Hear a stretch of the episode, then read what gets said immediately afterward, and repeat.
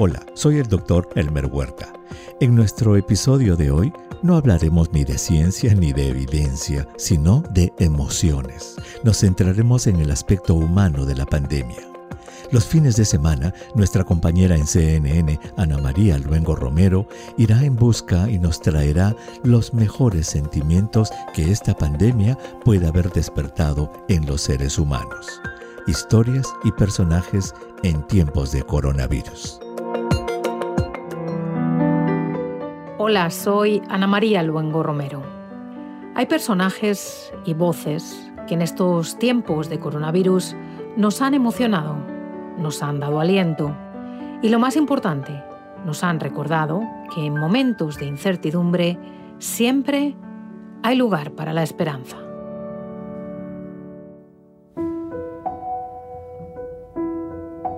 Coronavirus no es solo una amenaza para los ancianos. El caso de Rommel Ferrante es paradigmático. Se trata de un venezolano que emigró a Italia en 2018. En 2019 se instaló en Bérgamo. Allí contrajo el coronavirus. El 15 de marzo ingresó en un hospital en Milán, de donde nunca más salió.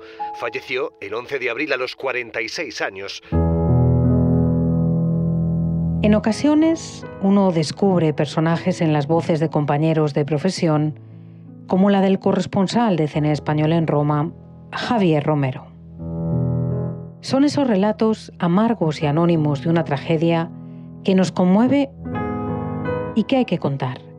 Esta es la historia del abrazo que unió a dos mujeres, Natalie y María, durante la pandemia.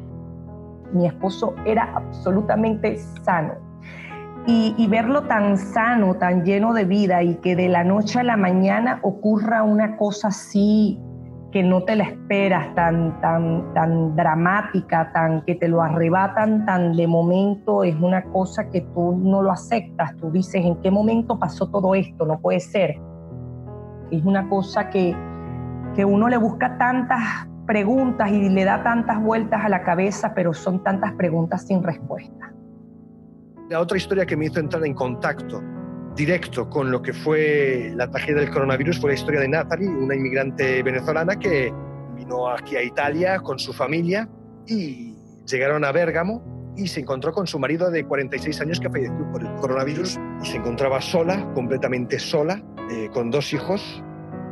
Y luego hubo otra historia, la de una mujer que acogió a esta venezolana en su casa con sus dos hijos. Trato de tener el día a día normal dentro de lo anormal que estamos en este momento porque nos levantamos en una casa extraña, ya no estamos en nuestra casa, ya papá no está. Han habido tantos giros inesperados. Yo me levanté un día y ya no tenía casa. La historia de Rommel y Natalie es otra de las caras tristes de la pandemia la apuesta truncada por el coronavirus de una familia venezolana que llegó a Italia buscando sueños. Hoy es una familia rota. No es solo perder a mi esposo en algo tan inesperado, porque uno dice siempre, uno cuando es inmigrante y uno llega a otro país, a tierras lejanas, uno llega con, con una ilusión, con un futuro, con un proyecto de vida y quieres cumplirlo y tienes metas y luchas y trabajas. Nosotros teníamos casi 18 años juntos, cuatro de novios y 14 años cumplíamos de casado este año. Entonces, eh, es como que reinventarte y aprender a, a, tener una nueva vida, un nuevo comienzo con dos niños yo a veces le decía a mi esposo, ay, mi amor, yo le doy gracias a Dios de que te tengo, porque mm, yo admiro a las madres solteras, admiro a las personas que tienen a sus hijos y sacan adelante a sus hijos. Y él para mí era eh, un apoyo muy grande y muy, muy importante. Y ahora verme en este momento sola, y no solo sola, tan, tan lejos de mi, de mi familia, de mi país, eh, con dos niños, pues es sumamente difícil, sumamente difícil. Pero en esos momentos en los que una parte de nuestra vida se derrumba, pueden aparecer desconocidos que se convierten en nuestro pilar. La otra protagonista de nuestra historia es María Ávila, también inmigrante venezolana.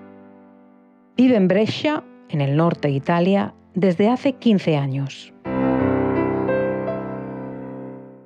se oían muchas historias, se ve eh, en la televisión el drama, las imágenes que nos pasaban a diario eran muy lamentables y eso, eh, su situación me, me, llegó al corazón y más aún siendo una madre, siendo mujer, siendo emigrante y sobre todo una venezolana como yo. Esos fueron los sentimientos que me llevaron a ofrecerle un lugar, ofrecer un abrazo en un momento tan duro como la pérdida de un ser querido. María supo del caso de Natalie a través de un grupo de WhatsApp de venezolanos. Natalie debía dejar su hogar porque no podía afrontar sola el costo del alquiler. La enfermedad de su esposo y la falta de trabajo la premiaban. La primera vez que hablaron por teléfono fue el día que trasladaron a Rommel al hospital de Milán, del que nunca saldría con vida. Hasta entonces, eran dos extrañas. ¿Por qué decidiste ayudar a alguien que ni siquiera conocías? Creo que por mis convicciones. Soy una persona convencida y creo en el, en el bien. El bien solo se hace con el bien, con el bien. Y el mundo que estamos viviendo en actualidad tenemos que construirlo con gestos concretos. Es muy fácil acoger eh, recibir en casa personas conocidas, porque nos las llevamos bien, es nuestro amigo. Tener una persona desconocida en tu casa, cogerla, creo que tiene más valor. Es donde se demuestra tu grado de convicción. Bérgamo es una de las ciudades italianas más afectadas por el coronavirus. Sus hospitales se convirtieron en una especie de campo de batalla donde se trataban miles de casos. ¿Has llegado a tener miedo en algún momento? Sí, tuve miedo cuando iba hacia Bérgamo, cuando me encontré una ciudad totalmente desierta. Allí sentí mucho miedo y tuve miedo cuando la primera noche en que ellos estuvieron aquí, porque me atacaron, me atacó en mi mente es, esos mensajes que, de que podía estar mm, infectados, que podían haberme infectado. Los resultados hoy, después de un mes, ya se ven, no, no me he contagiado, ellos no me, no, me hicieron enfermar. Natalie y sus hijos recibieron la noticia del fallecimiento de Rommel en casa de María el 11 de abril. Ese día un abrazo lo cambió todo. Cuando el coronavirus rompió un equilibrio, y en medio del peligro creó un vínculo entre dos desconocidas. Yo estaba con ella y ella, cuando recibió esa noticia, fue, era como si el mundo se le venía encima. Fue muy doloroso, muy doloroso porque mm, las recomendaciones que nos daban eran no abrazarse, no tocarse. ¿Cómo tú le puedes decir a una madre, a una mujer, tu esposo murió. Yo no miré en ese momento el peligro que, mm, el riesgo que estaba asumiendo en ese momento de abrazarla, tocarla y secar sus lágrimas. Tú te convertiste en esos momentos en la familia que ella no tenía, porque ya me ha comentado que toda su familia estaba en Venezuela. O sea, que ella realmente este duelo lo está pasando contigo. Sí, ella me dijo, mira María, la única persona al cual he abrazado en este periodo es a ti. Es la única persona al cual he podido, he apoyado mi cabeza para llorar en tus hombros.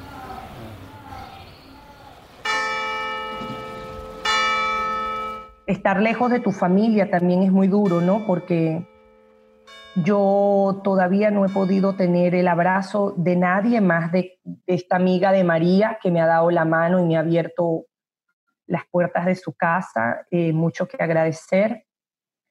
Eh, pero a nivel familiar he estado completamente sola en el sentido de que toda mi familia está en Venezuela. Me han dado apoyo siempre a nivel de videollamada, virtualmente, pero no he podido tener a nadie cerca, lamentablemente. ¿Te has arrepentido en algún momento de haberte ido a Italia en busca de un futuro mejor? No, no, no, no porque como te, te, he contado anteriormente, yo soy una persona muy creyente y yo creo que eh, si Dios hubiese querido que él sanara y que él se recuperara, Dios hubiese hecho el milagro y él se hubiese sanado. Pero el hecho de que él ya no está entre nosotros fue decisión de Dios. ¿Qué les ha unido a ustedes durante estas semanas? en las que llevan viviendo juntos? Yo vi en ella una hermana y creo que ella vio en mí una, hermana en quien confiar. Nosotros fuimos al revés, empezamos a vivir después que nos estamos conociendo. Y eso nos ha hecho, sí, como dos hermanas. Hoy la veo a ella como una, una hermana más en mi familia. Y cuando les hablo a mi familia de ella, ellos dicen, Natalie, también es parte de, mi de nuestra familia. María, ¿qué ha significado en esta nueva vida? ¿Qué tanto ha cambiado para ti? ¿Qué te puedo decir? María se ha convertido en, en una persona que de no conocerla y de no ser nada tuyo eh, y darte tanto apoyo y, abrirte las puertas de su casa, es un agradecimiento infinito como siempre le digo, no tengo cómo agradecerte, eh, estaré agradecida el resto de la vida contigo. Eh, ojalá algún día yo pueda retribuirte tanto cariño y tanto apoyo. Ojalá que la vida te dé muchas bendiciones y te compense con todo lo bueno y nunca lo necesites, pero el día que lo necesites, yo voy a estar allí para ti. Sé que lo que estoy haciendo no podrán llenar el vacío que, que ha dejado el papá en ellos. Solamente le doy una mano. Para construir un mundo mejor tenemos que hacer gestos concretos y dejar el miedo. Como me dijo un amigo, el bien nunca se equivoca. El futuro de Natalie es incierto, pero no piensa marcharse de Italia. Quiere volver a rehacer su vida en Bérgamo esa ciudad donde se desvanecieron algunos sueños y donde piensa dar forma a otros. Allí, dice, espera poder sepultar a su esposo. ¿Qué piensas hacer con las cenizas de tu esposo cuando te las eh, entreguen? quisiera que reposaran allí en el, en el cementerio de Bérgamo. A él le encantaba esa ciudad. Nosotros realmente estábamos sumamente enamorados de esa ciudad desde que llegamos. Es una ciudad encantadora, bellísima.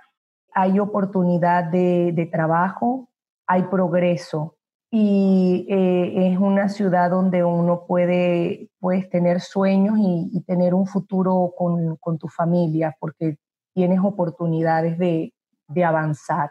¿Crees que esos sueños que teníais cuando llegaste a Italia se han roto?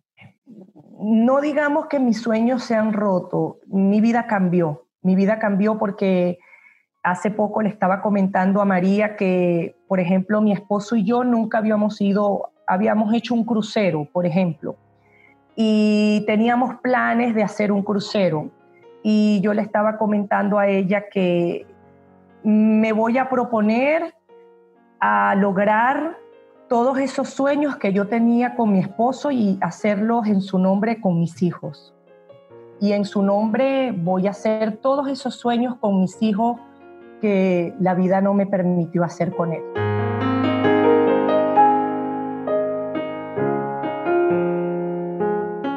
Si conoce algún personaje o historia de esta pandemia que le haya conmovido, escríbame a mi cuenta de Twitter, arroba Ana Romero. Hasta el próximo episodio.